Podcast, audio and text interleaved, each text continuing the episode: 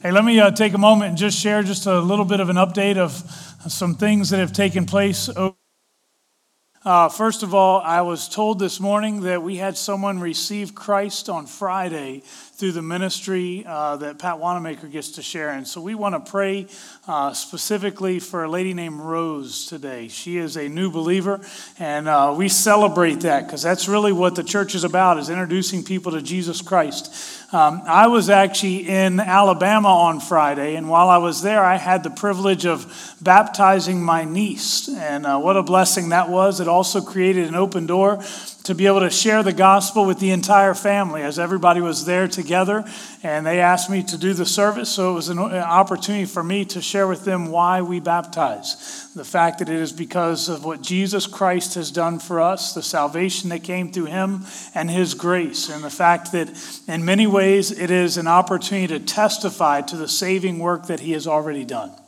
Uh, what a blessing that was. And uh, I do want to use this as an opportunity just to mention we have had uh, a lot of new folks that have come to the church over the past, uh, really the past three or four months. And uh, I just wanted to mention on Easter Sunday last year, we did a baptism service as a part of that service. And we would love to be able to do that. If you have not been baptized, we would love to be able to have the privilege of doing that with you on Easter Sunday to celebrate as a part of the body of Christ the work that God has done in us. So just thought I would pass that on to you as a little bit of information. Uh, before I get into my sermon today, I want you to know I, I've had a couple individuals who have informed me that they didn't even know that I was in a series on stewardship because we've done uh, we've talked about a lot more than just money. One of the things that we often assume is that money is all about what's in our checkbooks, but really it's a, it's a whole lot more about what's in our hearts the things that are going on around us, the things that are taking place within the church and the ministry of the church. They said that they could tell last Sunday that this is a series on stewardship. but They said that's the only time they've really heard it. Well, after today, you're going to think, well, it's still the only time. But I want you to understand today that as we look, this is very much a sermon on stewardship. We look at it a little bit different because often what we do is we only focus on the money side, but stewardship is about a whole lot more than just our money. In fact, one of the greatest aspects of stewardship is found in love.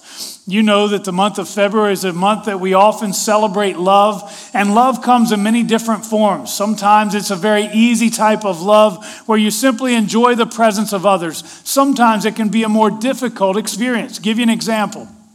Earlier this week, uh, my little four year old was having a, an earache and it had bothered him for a while. And Linda gave him some medication, put it down in his ear, and about an hour passed, and he's still crying because he's in pain. And I've come into the room by this time and I'm trying to console him a little bit. And Linda says, Well, I tell you what, we can give you a little bit more medicine and hopefully that will take care of it. Well, apparently he didn't like the medicine because he's been crying for this entire time. And the moment she said, that she was going to give him some more medicine, he stopped and he looked at her. He said, No, it, actually is starting to feel better already. and then the tears began to come again, and he said, Maybe it still hurts a little. the point is that neither of us enjoy having to give a child medication, especially if it causes some pain. But sometimes doing the right thing is not always making people more comfortable. That is a part of love. It is a part of us being able to love people even in difficult times. Understand today as we look, we're going to be looking at a passage in 1 Corinthians chapter 13. Love does not always look the same, but love is something that has been modeled for us, first of all, through Jesus Christ. And now he calls us to also understand his love. There's a woman, her name is Anna Mae Bullock. She grew up in a small town called Nutbush, Tennessee. Yet her music would shape a generation of rockers. After a stormy relationship with her husband, she launched her own music career and has become known as the grandmother of rock and roll. In the mid 80s, she released a blockbuster hit that, in, that asked this question What's love got to do with it? Apparently, for Anna, also known as Tina Turner, the answer was nothing. She has gone through one relationship after another, based her success primarily on sex and suggestion.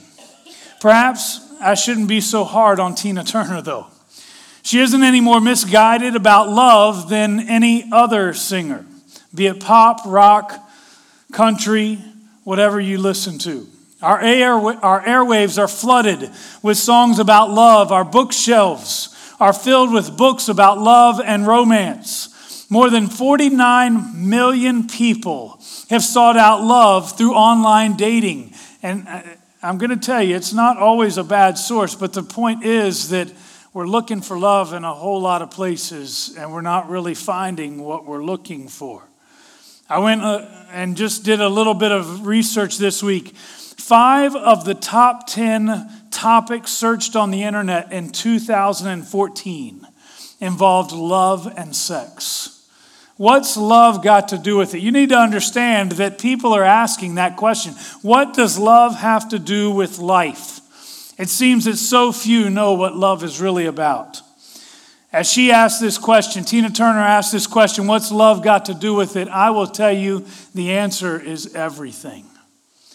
I want to talk this morning about what God's love has to do with us. If you would, turn in your Bibles to 1 Corinthians 13, and we're going to look at really the first seven and a half verses this morning.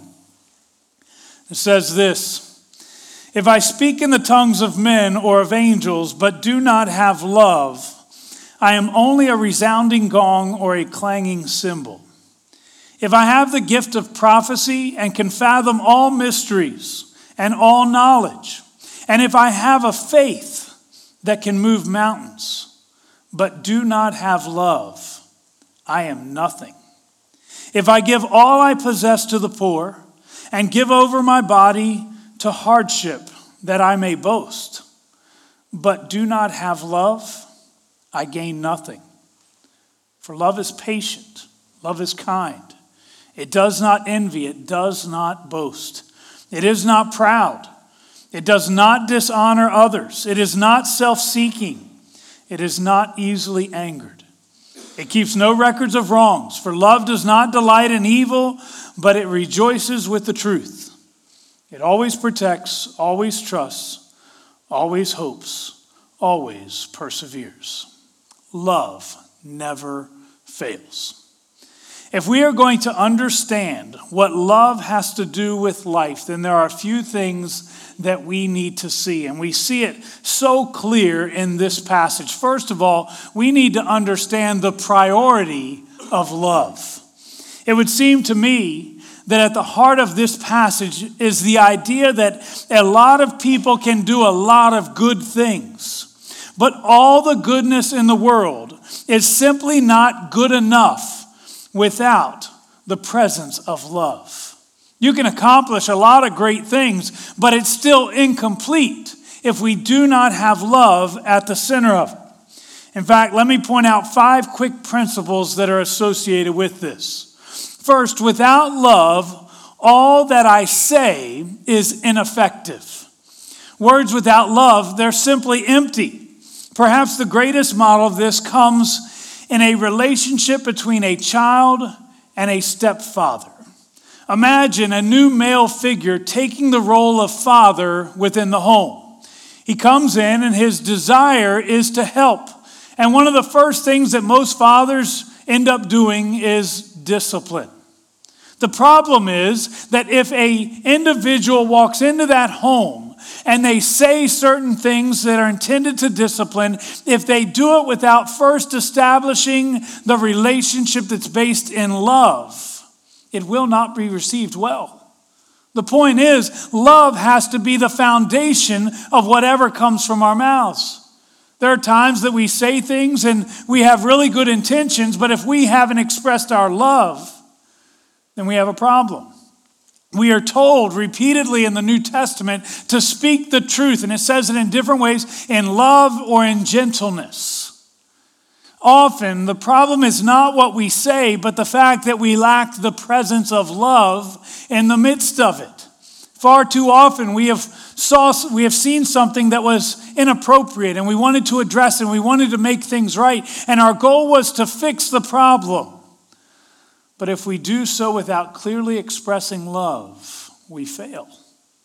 Love has to be the centerpiece. If not, all that I say will be ineffective. It falls on deaf ears.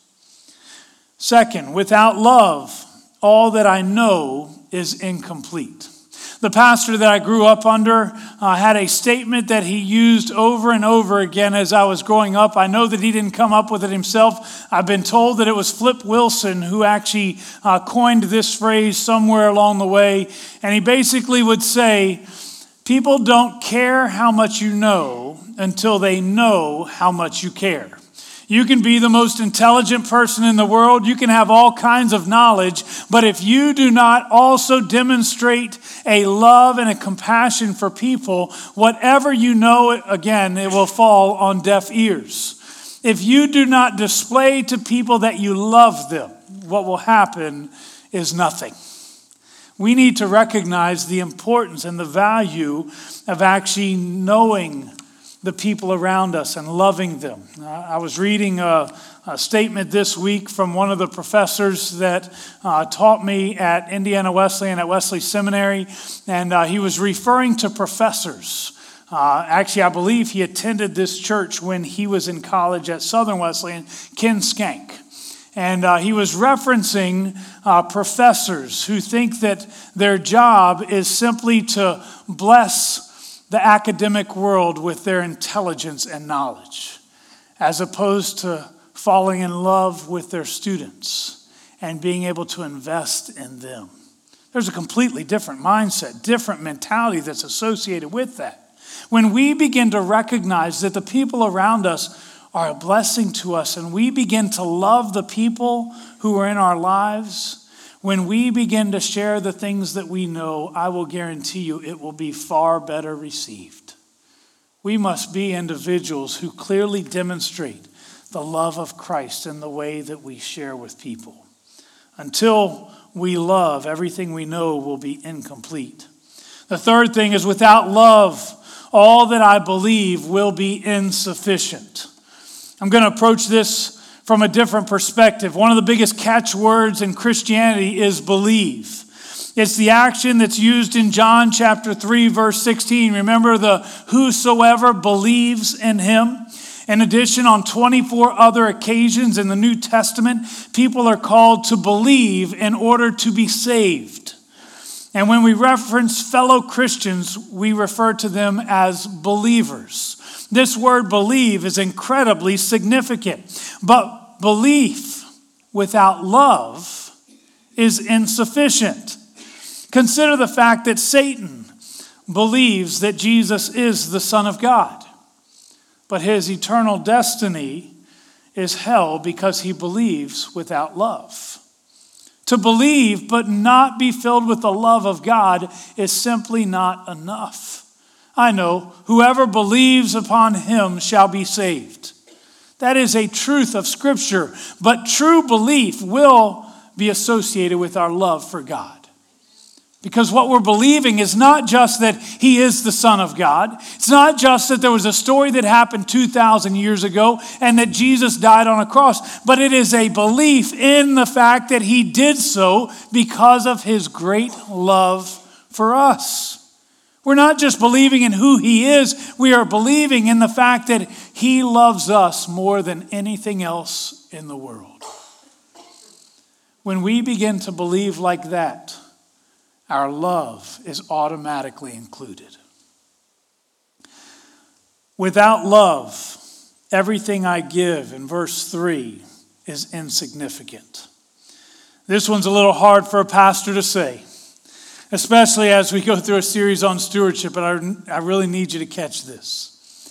Without love, whatever you give, it is insignificant. You heard me say it last week as I talked about giving cheerfully. So it shouldn't be a surprise to you, but God is far more interested in your heart as opposed to your money. In fact, look at it this way if you give God all of your money, but you do not give him your heart, then you haven't given him enough. But if you give him your heart, the amount of money that you give will always be more than enough because if he truly has your heart, he'll have all of you. Far too often, we have looked at this issue of giving and we've almost approached it only from an, an aspect of obedience. And by the way, there is an obedience factor that ought to be included in our giving. God does call us to give a tithe. He gives us he calls us to give a tenth of everything that he's blessed us with. It's the understanding that the 100% that we have was his and he generously gave it to us. And he does call us to give a tithe or a tenth. But this issue of the heart makes that tenth irrelevant. You see, for many of us, what we've done is we've said, Well, I'm going to give my tenth out of my act of obedience. But when it becomes the issue of the heart, the tenth isn't our cap anymore. We're not limited to, Well, I can give up to this because that's my tenth. Actually, when it becomes a heart issue, sometimes God may say to you, I want you to give 20%. I'll provide for everything else. I'll be the one to give to you generously, just like I did before. The act of giving has never been about money, it is about our hearts, making sure that our hearts are right with God. Again, you could give all of your money to God, but if you do not give Him your heart, then you have given an insignificant gift. And finally, without love, all that I accomplish is inadequate. The second half of verse 3.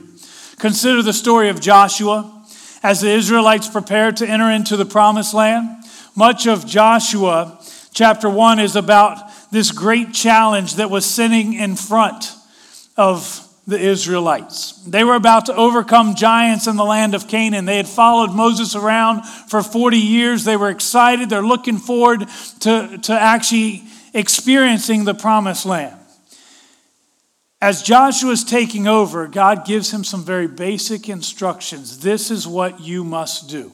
The whole theme of that chapter is to be strong and courageous. In fact, it's repeated four times. But the second time that it's mentioned is the only time it receives emphasis. To be strong and very courageous is in Joshua chapter 1, verse 7. And as he is instructed to do so, each time there is a specific reason. For example, in the first one, uh, in verse 4, it actually tells them, Be strong and courageous, for you are about to lead these people to inherit the land that was promised to them. You're going to need to be strong and courageous because you're going to lead these people who sometimes they love you, sometimes they don't. That's the way they worked with Moses. That's the way they'll work with you. But on top of that, you're going to go into the promised land. It's a great place but it's a dangerous place. There are giants that live in the land. So, Joshua, you need to be strong and courageous. Each time there is a very clear reference, there's a reason for him to be strong and courageous. But pay attention that there is only one time it's emphasized, and this is what it says Joshua, be strong and very courageous.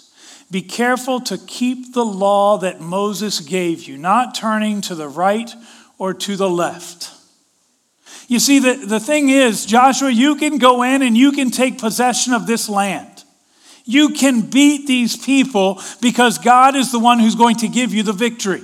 You know that because you've already seen it over the last 40 years. Everywhere you went, God provided for you over and over and over again. You guys have passed through the Red Sea and the Egyptian army was destroyed. As other armies began to rise up against you, God gave victory. You know that you can be victorious. However, Joshua, if you go in and you possess that land and you find victory, yet you choose to walk away from the law that God gave, you still fail. Do you understand that? You can experience all the victory you want, but if you walk away from the God who gave you that victory in the first place, then you fail. We see this today in all kinds of avenues. You know that we're looking at bringing someone in uh, who has uh, struggled with addiction.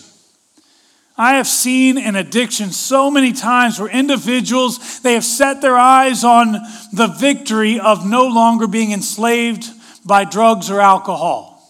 And in the process, they eventually find that victory, yet it is still incomplete if Jesus Christ is not the center of it. And the same thing is true for all of us. You can be very victorious. You can have great success in your life. There may be great things that happen. But if you do not allow the love of Jesus Christ to be the centerpiece of your life, you are still walking in defeat. Jesus Christ and his love is the only thing that can truly bring satisfaction to us. Everything else is inadequate. I like the way Paul says it in Galatians 5, verse 6. He says, The only thing that counts is faith expressing itself through love. This explains the priority of love. Let's also look today at the practice of love. Love is in action, it's something that you do, it is a choice, giving a person what they need, not necessarily what they deserve. Uh, often we've looked at love as being something that we do between a particular individual, like a spouse or a girlfriend or a boyfriend. Or maybe it's a type of love that you have with a family member where you interact with this individual and there's just this relationship that's there. You connect with them very easily. Did you know that sometimes loving people means nothing more than showing grace to the individual? Not giving them what they deserve but rather what they need. There are some people that are very easy to love, there are some people that are not. Some of you guys have already thought about that family member. If you haven't, they're thinking about you. All of us know that there are some individuals in our families and in our lives that it is very easy to love that individual, and some of us realize that there are many that are not so easy to love. To love someone is not necessarily to only embrace the ones who are just like us, but rather to realize that whether they're like us or not, they were all created in the image of God, and therefore we have the calling to go and to love that individual so that they might understand the grace of God. Let me share with you four aspects of real love. The first one is this real love will always serve. Galatians 5:16 says, "So I say, live by the Spirit, and you will not gratify the desires of your sinful nature." As we live by the Spirit, we will serve other people. It's not so much about serving ourselves, satisfying our own sinful desires, but as we love others, we will choose to serve. Second one, real love will sustain. This is the idea that there is no love without commitment. Again, from the same passage we read earlier in 1 Corinthians chapter 13, there is no love without commitment.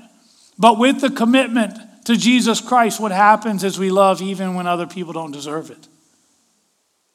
My commitment often shows what I love.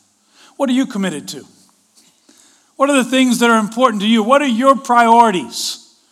Is it that boyfriend or girlfriend? Is it your job?